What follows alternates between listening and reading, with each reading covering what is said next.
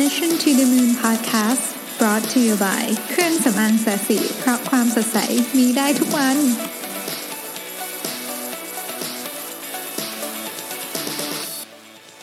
สวัสดีครับ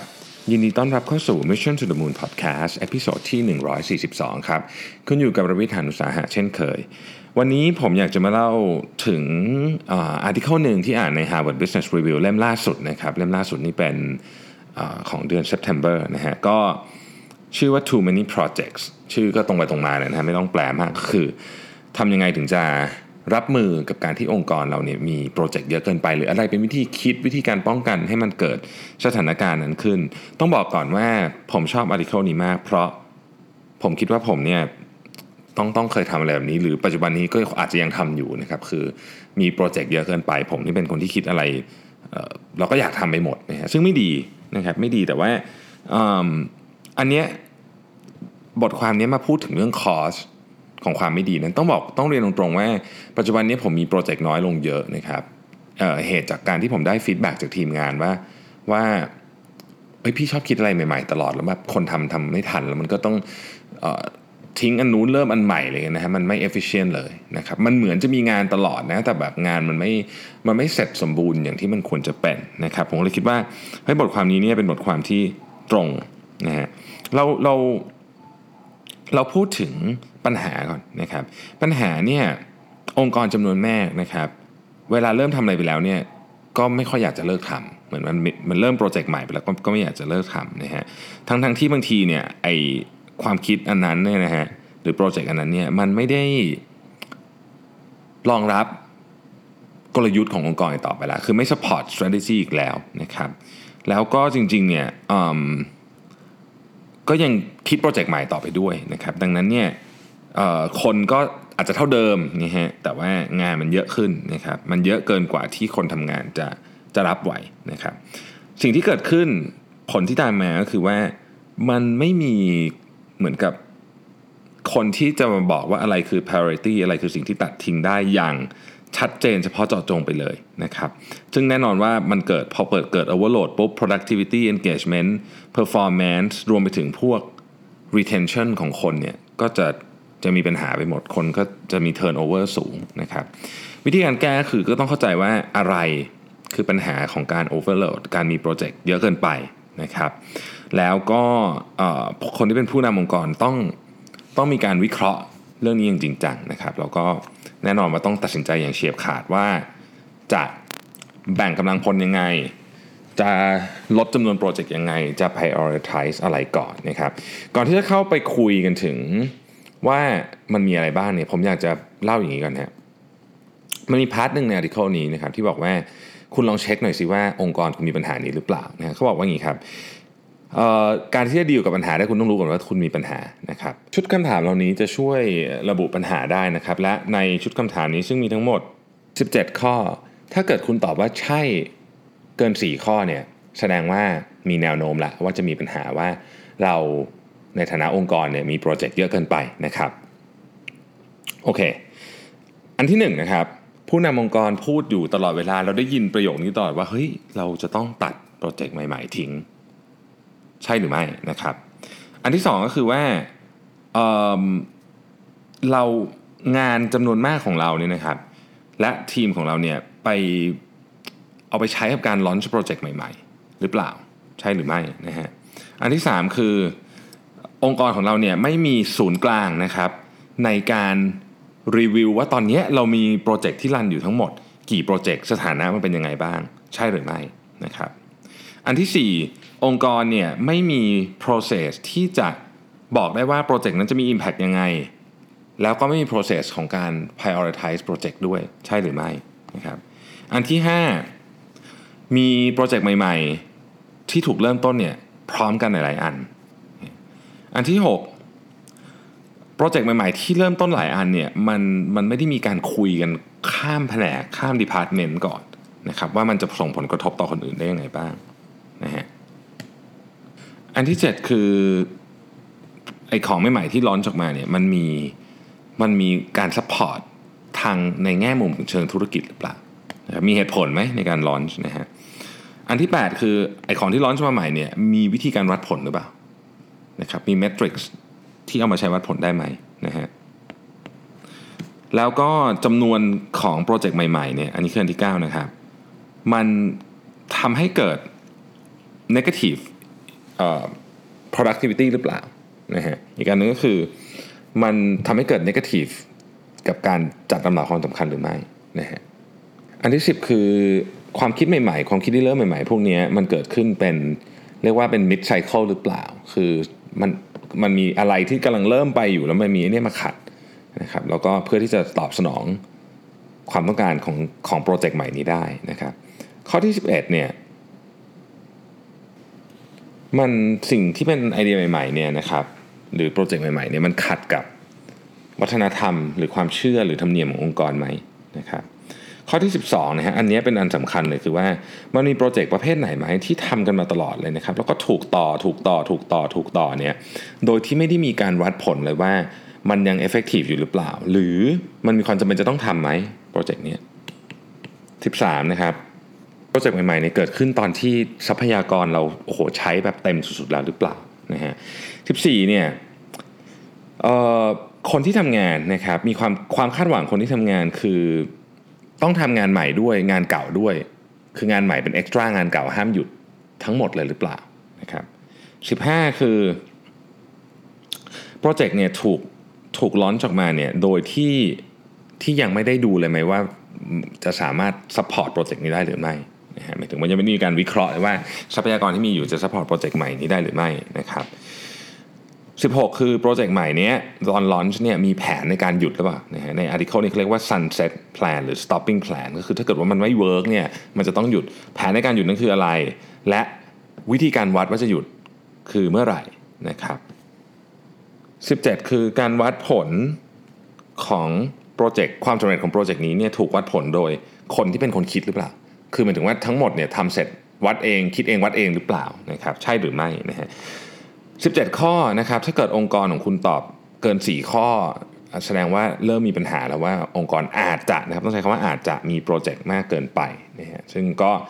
จะเป็นที่มาของสิ่งที่เรากำลังจะคุยกันในวันนี้ว่า ถ้าเกิดโปรเจกต์มันมากเกินไปเนี่ยเราจะทำไงดี เรามาเริ่มต้นด้วยโค้ดของ Michael Porter นะครับ Michael Porter เคยบอกไว้ว่า the essence of strategy is choosing what not to do นะครับคือความใจความสำคัญของกลยุทธ์มันคือการเลือกว่าจะไม่ทำอะไรนะฮะซึ่งซึ่งมันตรงกับเรื่องนี้เลยที่เรากำลังคุยกันอยู่นี่นะครับ เราก็มาดูก่อนว่าปัญหาขององค์กรที่มี เอางี้บอกกันว่าถ้าเกิดมันเกิดขึ้นยังไง คือปกติเนี่ยองค์กรที่มีโปรเจกต์มากเกินไปนะฮะมันก็เหมือนคนน่ะคนมีโปรเจกต์มากเกินไปก็ไม่โฟกัสนะครับผลมันก็ออกมาได้ไม่ดีนะฮะไอ้นู่นก็ไม่สำเร็จไอ้นี่ก็ไม่สำเร็จเพราะว่าทรัพยากรที่มีอยู่มันถูกกระจายออกไปเต็มไปหมด ต้นต่อของปัญหามีหลายสาเหตุนะครับ Harvard Business Review article เนี่ยเขาก็เขียนออกมานะครับว่ามันมีต้นต่ออยู่ประมาณสัก 7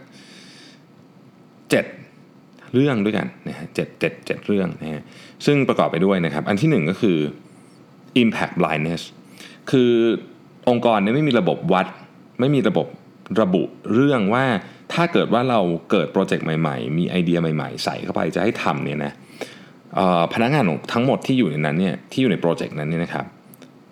เขาเขาต้องทำอะไรบ้าง แล้วเขาจะเพิ่ม workload เท่าไหร่ มันเป็นไปได้ไหมในทางปฏิบัตินะครับ อันที่สองคือ multiplier effect multiplier effect เนี่ยมันจะเกิดขึ้นในกรณีที่หัวหน้าทีมแต่ละทีมนะฮะมองเฉพาะในกลุ่มทีมของตัวเองว่ามีงานอะไรบ้าง สมมุติว่าเรามี initiative ใหม่มีโปรเจกต์ใหม่นะฮะเราก็จะคิดว่าโอเคฟังก์ชันของเราเนี่ย มีอะไรบ้าง แต่ในความเป็นจริงเนี่ยงานส่วนใหญ่ในองค์กรเนี่ยมันไม่ได้ทำเสร็จภายในแผนกเดียวนะครับถ้า initiative นี้มันต้องไปใช้ resource ของแผนกอื่นด้วยเนี่ยมันก็เกิดการสร้าง workload ให้กับคนอื่น แล้วก็ในในทางกลับกันก็จริง คือถ้าเกิดคนอื่นเขาคิดแล้วก็คิดแต่ของ department ของเขาเองเนี่ยมันก็จะมี workload กลับเข้ามาในแผนกของเราเช่นกันนะฮะลองคิดแบบนี้สมมุติเรามี 5 business unit ใหญ่นะครับทุกคนคิด 3 initiative นะฮะ แล้วโดยเฉลี่ยเนี่ยหนึ่ง initiative ต้องการ resource จากอีก 2 แผนก ดังนั้น frontline manager ครับในแต่ละ department ก็คือจะต้องทำงานทั้งหมดสำหรับ 9 initiative ถ้าพูดอย่างนั้นนะฮะซึ่งซึ่งมันเยอะมากนะถ้าเรามองในประเด็นนี้นะครับ เพราะฉะนั้นเวลาเรามองอะไรเนี่ยถ้าเกิดว่ามันเกิดสิ่งที่เรียกว่าเป็น multiply effect ขึ้นมาเนี่ยก็งานมันจะดูเยอะ งานมันจะเยอะกว่าความเป็นจริงที่เราเห็นในตอนแรกนะครับ ข้อที่3เนี่ยเขาเรียกว่า political logrolling นะครับมันเป็นเชิงชื่อมันก็บอกอยู่แล้วนะฮะ political ก็เป็นบางทีเนี่ยบางผู้บริหารบางคนเนี่ยอยากที่จะเก็บโปรเจกต์ไว้นะครับ เพราะว่ามันเป็นโปรเจกต์ที่เป็น เป็นโปรเจกต์ของฉันเนี่ยเป็น signature ของฉัน ฉันเป็นคนคิดอันนี้ ฉันอยากทำอันนี้ ทุกคนจำฉันได้เพราะว่ามีอันนี้นะครับเขาก็เลยอาจจะมีความลังเลเวลาจะยกเลิกโปรเจกต์นี้เลยจะเสียดายหรือจะอะไรก็แล้วแต่นี่นะฮะก็เลยมีการทำข้อตกลงแบบหลวมๆกับผู้บริหารระดับสูงคนอื่นว่าโอเค ถ้าคุณ support โปรเจกต์ของฉัน ฉันจะ support โปรเจกต์ของคุณนะครับเราเรียกวิธีคิดหรือการทำแบบนี้ว่า logrolling นะฮะมีตั้งแต่ปี 1835ละ ก็คือมันมาจากธรรมเนียมบางอย่างนะครับที่ที่คนที่อยู่ในวงการการเมืองทำซึ่งไม่ดีนะอันนี้ไม่ดี ก็คือเหมือนกับโอเค คุณอยากได้นี้ใช่ไหมได้ทำอันนี้ฉันด้วยแต่ฉันทำนี้ให้คุณอะไรอย่างเงี้ยนะฮะโอเค ข้อต่อไปก็เรียกว่า unfunded mandate นะครับอันนี้เป็นข้อที่ 4 unfunded mandate เนี่ยเป็นเรื่องที่ตรงไปตรงมาแต่เกิดขึ้นบ่อย คือคิดอะไรออกมาเสร็จเรียบร้อยแล้วเนี่ยแต่ยังไม่ได้เผื่อบัตเจ็ตไว้ให้ นะฮะคือคิดเสร็จทุกอย่างเสร็จหมดนะฮะแต่ไม่ได้เผื่อ budget ไว้ให้นะครับ ก็เกิดขึ้นนะจริง ๆ เหมือนจะไม่น่าเกิดใช่ไหมเพราะจริงๆ budget กับงานมันต้องมาใหม่ แต่เนื่องจากบางทีของมันใหม่ แล้วก็มันยังนึกไม่ออกใช้ budget เท่าไหร่แต่อยากทำอะนะฮะก็เริ่มไปก่อนแล้วเดี๋ยว budget ค่อยตามมาทีหลัง ซึ่งบางทีมันอาจจะไม่พอ ดังนั้นเนี่ยมันจึงมี initiative เยอะมากเลยที่ถูกเหมือนกับเริ่มทำงานโดยที่ ยังไม่มีทรัพยากรถูกจัดสรรมาให้เลยนะครับ ข้อที่5นะครับเรียกว่า b a n e d Initiative คือเป็นแบบผิวๆอะเป็นแบบผิวๆคือคือว่าเออเนื้อหาสาระของไอเดียนี้ก็แก้ปัญหาแบบผิวๆ วิธีการวัดผลก็เป็นแบบผิวๆ คนก็จะเหมือนกับไม่ได้ตั้งใจทำมันอย่างเต็มที่แต่ทำนะ ใช้เวลาไปทำแต่ว่า รู้อยู่แล้วแหละว่ามันไม่เวิร์กนะครับมันเป็นของที่ทุกคนเห็นแล้วก็เห็นตั้งแต่แรกก็รู้ว่าไม่เวิร์กก็จะเป็นอะไรที่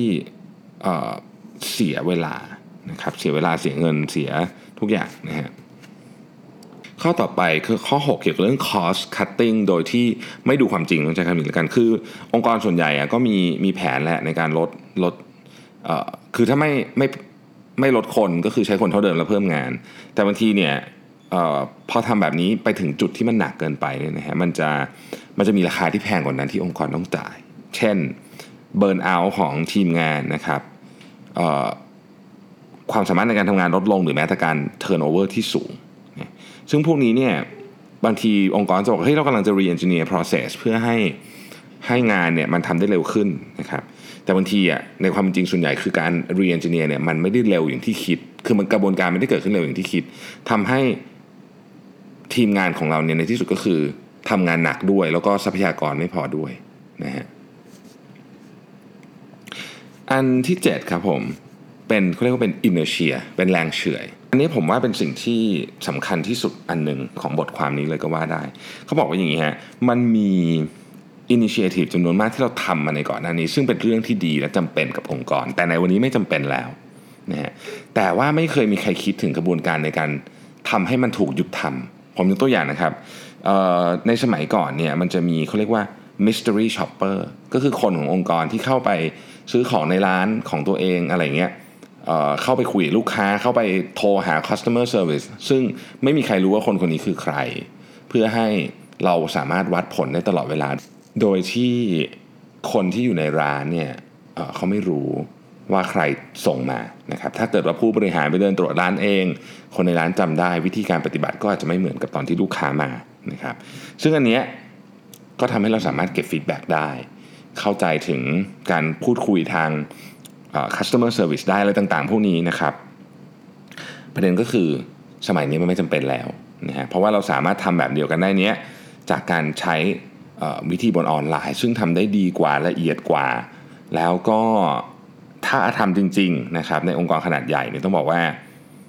น่าจะใช้เงินน้อยกว่าด้วย โดยเฉพาะในระยะยาวหลังจากที่ระบบมันถูกเซตอัพเรียบร้อยแล้ว และแน่นอนว่ามันตอบสนองต่อความต้องการที่เปลี่ยนแปลงไปต่อลูกค้าเนี่ยได้ดีกว่า แต่ประเด็นก็คือบางองค์กรยังไม่มีเขาเรียกว่าไม่มี sunset process สำหรับเรื่องนี้ก็คือเฮ้ยมันทำมาหลายอาจจะเป็นหลายสิบปีด้วยซ้ำนะครับแล้วแล้วเราเราจะทำยังไงอะคือจะเลิกทำแล้วแล้วกระบวนการในการเลิกทำคืออะไร ไม่มีใครมาฟันธงเรื่องนี้ มันก็เลยเกิดแรงเฉื่อยของของของบางอย่างที่ไม่ควรจะต้องเสียเวลาทำแต่ก็ยังทำอยู่นะฮะอยู่ค่อนข้างเยอะเป็นไปได้ทีเดียวนะครับอันนั้นก็คือ 7 ข้อนะเข้อที่เป็นปัญหาจริง ๆของเรื่องนี้นะครับต่อมาเราก็จะคุยกันว่าเอ๊ะถ้าอย่างนั้นถ้าจะเริ่มโปรเจกต์ใหม่เนี่ยนะครับเราควรจะมีเช็คลิสต์ไหมนะว่าเฮ้ยก่อนจะ launch initiative นี้ก่อนจะทำโครงการนี้เนี่ยเราต้องถามอะไรกับตัวเองก่อน เพื่อที่ให้มั่นใจว่าเฮ้ยมันจะไม่เป็นอีกหนึ่งโครงการที่ไปเพิ่ม workload แต่ไม่เพิ่มประสิทธิภาพของทีมงานนะครับ อันดับแรกเนี่ยก็ต้องมาดูมันจะต้องทำหลายขั้นนะอันดับแรกต้องมาดูตัวโปรเจกต์ก่อนนะครับมาวิเคราะห์โปรเจกต์ก่อนว่า 1. ปัญหาอะไรที่มันแก้ปัญหาไอเนี่ยเราจะทำเรื่องเนี้ยโปรเจกต์ใหม่เนี้ยนะฮะมันจะไปแก้ปัญหาอะไรนะครับมันจะไปตอบสนองเรื่องอะไรนะครับ เออเรามีอันที่2คือเรามีข้อมูล support ไหมว่าการออกโปรเจกต์อันนี้มันจะช่วยแก้ปัญหาได้จริงนะครับหนึ่งคือแก้อะไร 2. มีโอกาสจะแก้ได้จริงไหม นี่คือการวิเคราะห์ก่อนว่า เราควรจะทำเรื่องนี้ไหมนะครับ พอวิเคราะห์ว่าควรจะทำไหมก็มาดูว่าเราทำได้ไหมก็คือมาดูทรัพยากรนะฮะมาดูทรัพยากรก่อน มาดูจริง ๆ เลยว่าเฮ้ยข้อที่1 ทรัพยากรที่เรามีอยู่เนี่ยนะครับ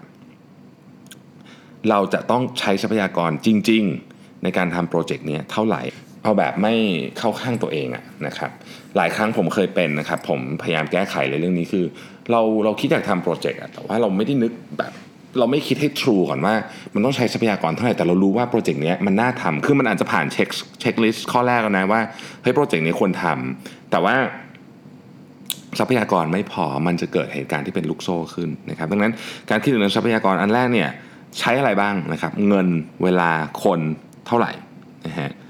ข้อที่ 2 ที่ต้องคิดถึงเรื่องทรัพยากรคือ ถ้าสมมติว่ามันเป็นงานที่เริ่มต้นจากแผนกใดแผนกหนึ่ง สมมติว่าเป็นแผนกเอ่อ production แผนก R&D แผนก operation แผนก marketing แผนกอะไรก็แล้วแต่เนี่ยเป็นแผนกใดแผนกหนึ่งเนี่ยนะครับ เราต้องถามตัวเองก่อนว่า โอเค นอกจากฉันวิเคราะห์แผนกของฉันเสร็จแล้วฉันต้องใช้อะไรบ้างเนี่ยนะฮะเราต้องไปใช้ทรัพยากรของแผนกอื่นด้วยหรือเปล่า ในความเป็นจริงอะใช้แน่นอนนะครับ ส่วนใหญ่แล้วกันใช้แน่นอนไม่มากก็น้อยนะมันจะต้องเกี่ยวข้องอะนะครับ งานสมัยนี้มันทำจบแผนกเดียวยากนอกจากมันเป็นอะไรที่มัน internal ส่วนแผนกเราจริงๆนะครับอันนั้นอันนั้นไม่เป็นไรแต่ว่าถ้าเป็นงานระดับ corporate แต่ถูกคิดด้วยแผนกเราเนี่ยส่วนใหญ่มันไม่ใช้ resource ของคนอื่นด้วยนะฮะก็ต้องไปดูว่าคนอื่นเขามี resource ให้ทำด้วยหรือเปล่านะครับ ข้อที่ 3 ในการคุยเรื่องทรัพยากรก็คือว่า เฮ้ย เรื่องนี้นอกจากจะทำให้ได้แล้วเนี่ยมันยังต้องมีการคล้ายๆกับ educate คนที่เข้ามาทำอีกว่า คือบางทีเนี่ยเรานึกถึงแต่เวลาทำเราไม่ได้นึกถึงว่ามันจะต้องมีการทำ education ไหมคือต้องสอน skill ใหม่ด้วยหรือเปล่า เพราะถ้าเกิดต้องสอน skill ใหม่ให้คนที่เข้ามาร่วมทีมทำเรื่องนี้ด้วยเนี่ย อันนี้ก็ต้องบวกเวลาเข้าไปด้วยนะ หมายถึงคือสอน train หนึ่งชั่วโมงเวลาทำงานก็หายไปหนึ่งชั่วโมงประชุมหนึ่งชั่วโมงเวลาทำงานก็หายไปหนึ่งชั่วโมงเพราะฉะนั้นต้องคิดประเด็นนี้ด้วยนะครับข้อที่ 4 ก็คือเมื่อทำเสร็จแล้วอะมันไม่แค่แค่ทำเสร็จแล้วจบถูกไหมบางทีมันงานมันต่อเนื่อง ต้องใช้ทรัพยากรอะไรในการรักษาโปรเจกต์นี้ไว้ให้มันเดินหน้าต่อไปได้นะฮะอันนี้แหละก็จะเป็นเรื่องของที่ต้องถามเกี่ยวเรื่องทรัพยากรนะฮะทีนี้เนี่ยพอถามทรัพยากรแล้วเนี่ยก็ต้องถามต่อว่าเฮ้ย มันจะกระทบกับใครบ้าง มันจะกระทบกับใครบ้างนะครับ ใครเป็น key stakeholder ของเรื่องนี้ บางทีอาจจะเป็นลูกค้าด้วยที่เขาต้องเข้ามาร่วมทำเรื่องนี้ด้วย หรือเปล่าหรือ supplier ต้องเข้ามาร่วมทำหรือเปล่านะครับ ถ้าเกิด key stakeholder คนอื่นที่เกี่ยวข้องทั้งหมดเนี่ยต้องตอบคำถามให้ได้ด้วยว่า เอ๊ะ แล้วเราต้องการการ support อะไรจากเขาบ้างนะครับ แล้วเราจะเอา support นั้นมาได้ยังไงนะฮะ ข้อสุดท้ายของของการเช็คนะครับ ก็คือ ทุกอย่างต้องมี limit นะต้องมี limit คือหนึ่งถ้าจะทำเรื่องนี้นะครับ ถ้าทำเรื่องนี้เราจะยอมหยุดทำเรื่องอะไร หรือถ้าเกิดจะเพิ่มเข้าไปเลยเนี่ยเราเรามีเขาเรียกว่าอะไรอะเรามีหลักฐานไหมว่า ว่าเราเพิ่มงานใส่เข้าไปในทีมเราได้จริงๆนะครับไม่งั้นเราก็ต้องลดการทำอย่างอื่น หยุดการทำอย่างอื่น เพื่อเวลามาทำอันนี้นะครับ อันที่สองคือเมื่อไหร่เราถึงจะบอกว่ามันควรจะต้อง ไม่ทำต่อมันไม่เวิร์กนะครับเรามี sunset process ไหมคือเรามีกระบวนการในการเลิกมันด้วยไหมนะครับอันนี้ก็เป็น checklist ว่าเฮ้ยเราต้องคิดดีๆ ก่อนที่จะเริ่มโปรเจกต์ใหม่นะครับอันนั้นคือการเริ่มโปรเจกต์ใหม่เนาะทีนี้มาถึงตรงนี้เนี่ยหลายท่านก็จะเริ่มคิดว่าเอ๊ะเรากลับไปดูหน่อยไหมว่าสรุปแล้วเนี่ย สถานการณ์จริง ๆ ของเรื่องนี้มันเป็นยังไง เราต้องบอกว่าอย่างนี้ครับ สถานการณ์เรื่องกำลังคนเรื่อง headcount เนี่ยเป็นเรื่องที่มันเปลี่ยนแปลงตลอดเวลา คือบางทีเราก็รู้สึกยุ่งนะครับบางทีเราก็รู้สึกยุ่งด้วยหลายสาเหตุ สาเหตุประการที่หนึ่งก็คือยุ่งจริงนะฮะสาเหตุประการที่ 2 คือยุ่งเพราะคนอื่น คือเพราะว่าคนอื่นเนี่ยทำให้งานฉันยุ่งอะคือถ้าเกิดฉันสามารถที่จะเข้าไปเปลี่ยน process ของคนอื่นได้งานฉันจะง่ายลง หรือ 3 คือ process ตัวของเราเองที่เราทำวิธีการทำงานของเราอะมันมีประสิทธิภาพ นะฮะอันนี้ก็ทำให้เรายุ่งได้ แต่มันต้องวิเคราะห์สาเหตุก่อน เรื่องนี้ก็เหมือนกันนะครับ เรื่องนี้ก็เหมือนกัน เราต้องมาวิเคราะห์ว่า เฮ้ยที่เราบอกว่าเราจะเราจะเลือกจำนวนโปรเจกต์ที่ที่ที่เป็นโปรเจกต์ใหม่ๆ หรือแม้แต่การ maintain โปรเจกต์เก่าๆ initiative เก่าๆ ให้อยู่ได้เนี่ย มันมีหลักการคิดยังไงบ้างนะครับ ข้อที่1เลยเนี่ย เราต้องกลับไปนับจริง ๆ ก่อนว่าในองค์กรของเราเนี่ยมีโปรเจกต์ on hand อยู่ทั้งหมดกี่โปรเจกต์นะฮะ ตอนที่ผมอ่านบทความนี้ผมนั่งคิดนะว่าเราผมรู้ไหมว่าผมมีโปรเจกต์อยู่ทั้งหมดกี่อัน ก็ไม่รู้นะ จริงๆก็ต้องไปนับก่อนนะครับ ก็เราอาจจะโอเวอร์โหลดอยู่ก็ได้ตอนนี้นะฮะอันที่ 2 ก็คือมาดูว่า Initiative แต่อันที่เราทำอยู่ตอนนี้นะครับดูจริงๆว่า 1. ธุรกิจของเราต้องการมันไหมนะฮะสตัวมันเองต้องใช้เงินจริง ๆ เท่าไหร่นะครับสาม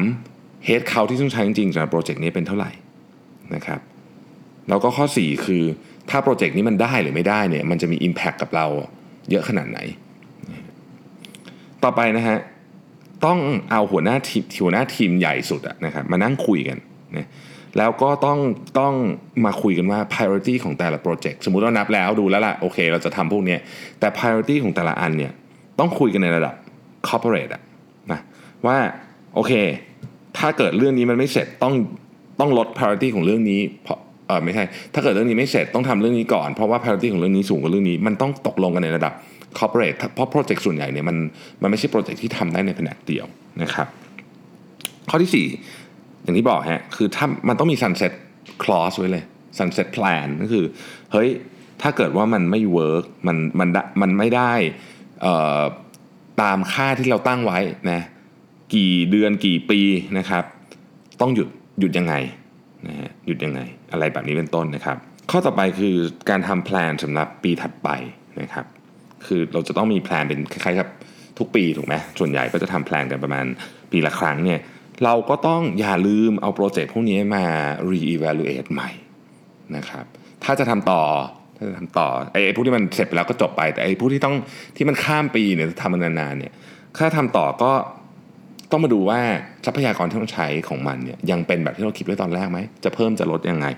นะครับ ข้อสุดท้ายครับ ต้องสื่อสารเรื่องนี้อย่างชัดเจนนะครับอย่างชัดเจนว่า priority ของมันคืออะไร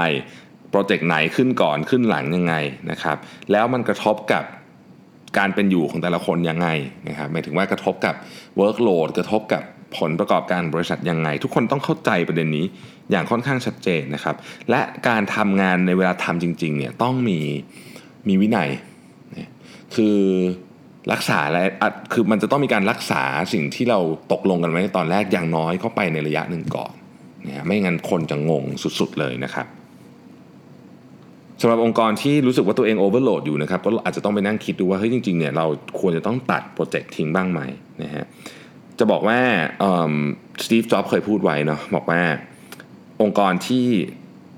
ที่มีความได้เปรียบอย่างมหาศาลเนี่ยคือองค์กรที่รู้จักพูดว่าไม่เป็น คือพูดว่าไม่กับไอเดียที่ดีๆเป็นร้อยๆไอเดียเป็นเพื่อโฟกัสกับไอเดียที่ดีมากๆไอเดียที่แบบเจ๋งจริงๆเนี่ยเพียงไม่กี่ไอเดีย แล้วนั่นก็คือสิ่งที่สตีฟจ็อบเขาทำนะหลายองค์กรเนี่ย เราเห็นนะซึ่งเรื่องเรื่องนี้เป็นเรื่องที่ผมกลัวมากด้วยเรื่องหนึ่งก็คือ ไปโฟกัสนู่นโฟกัสนี่เออคือไม่ไม่โฟกัสจะทำหลายอย่างเต็มไปหมดเลยเนี่ยนะครับยกตัวอย่างเคสหนึ่งที่ที่มีเคสให้อ่านกันตอนนี้คือ Evernote ใน Evernote เนี่ยตอนนี้กำลังมีปัญหามาก แล้วก็จากที่เคยเป็นยูนิคอร์นโหแบบทุกคนชื่นชมวันนี้มีมีปัญหาหนึ่งในปัญหาที่ถูกวิเคราะห์มาเลยก็คือว่าเพราะ Evernote เนี่ยอยากจะทำนู่นทำนี่ไปหมด แล้วก็ไม่โฟกัสกับสิ่งที่ตัวเองถนัดจริง ๆทำให้สูญเสียทั้งลูกค้า ลูกค้าแบบจ่ายเงินน่ะในในธุรกิจหลัก นะครับแล้วก็ไอ้ธุรกิจใหม่ที่ไปทำอะก็ก็ไม่ work นะครับนี่ก็เป็นตัวอย่างอันหนึ่งนะฮะโอเคนะครับบทความนี้ลืมบอกไปนะครับเขียนด้วยเขียนโดย Rose Hollister นะครับซึ่งเป็นอาจารย์อยู่ที่ Northwestern นะครับแล้วก็ Michael Watkins นะครับเป็นอาจารย์อยู่ที่ IMD Business School นะครับแล้วก็มีหนังสือเรื่อง The First 90 Days ที่พิมพ์โดย Harvard Business Review Press ด้วยนะฮะบทความนี้มันค่อนข้างยาวแล้วมีอะไรเต็มไปหมดเลยนะครับสำหรับท่านที่สนใจก็เข้าไปดูในเว็บของ Harvard Business Review ได้แต่อดใจสักนิดนึงก็ได้นะครับ ผมกำลังจะเขียนบทความ คือจะเอาเนื้อหาในนี้ไปมาเขียนเป็นเป็นคล้ายๆกับ การบริหารทรัพยากรของทีมนะครับก็จะมีบทบทความเนื้อหาจำนวนเยอะเลยแหละที่จะมาจากบทความนี้ก็เดี๋ยวสัปดาห์หน้าคงเขียนเสร็จนะใช้เวลาเขียนนิดนึงเพราะมันมันยาวนะครับจริงๆอยากจะเขียนไว้เป็นเอ่อคือเดี๋ยวนี้ผมพยายามเล่าให้ฟังเนี่ยนะผมพยายามที่จะเขียนหรือว่ามีคอนเทนต์อะไรบางอย่างที่ที่ทำให้กับทีมงานได้ได้อ่านแบบชนิดที่ ง่ายๆหน่อย คือหมายถึงว่าผ่านการย่อยมาจากหลายอย่างแล้วนะครับ เพื่อที่จะให้อ่านก็ก็เวลาผมเขียนผมก็มักจะมาแชร์ในเพจด้วยนะครับ ก็อยากให้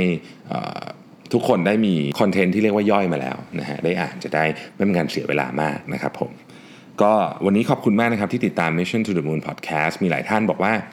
ปกติวันเสาร์จะตอบคำถามใช่ไหมนะครับเสาร์นี้ยังไม่ได้ตอบแต่ว่าพรุ่งนี้พรุ่งนี้น่าจะเป็นวันตอบคำถามคิดว่านะครับก็เดี๋ยวจะใครยังอยากจะ inbox เข้ามาสำหรับสัปดาห์นี้ก็ inbox มาได้นะครับเดี๋ยวพรุ่งนี้ตอบคำถามให้นะครับสำหรับวันนี้ขอบคุณทุกท่านมากที่ติดตาม Mission to the Moon Podcast สวัสดีครับ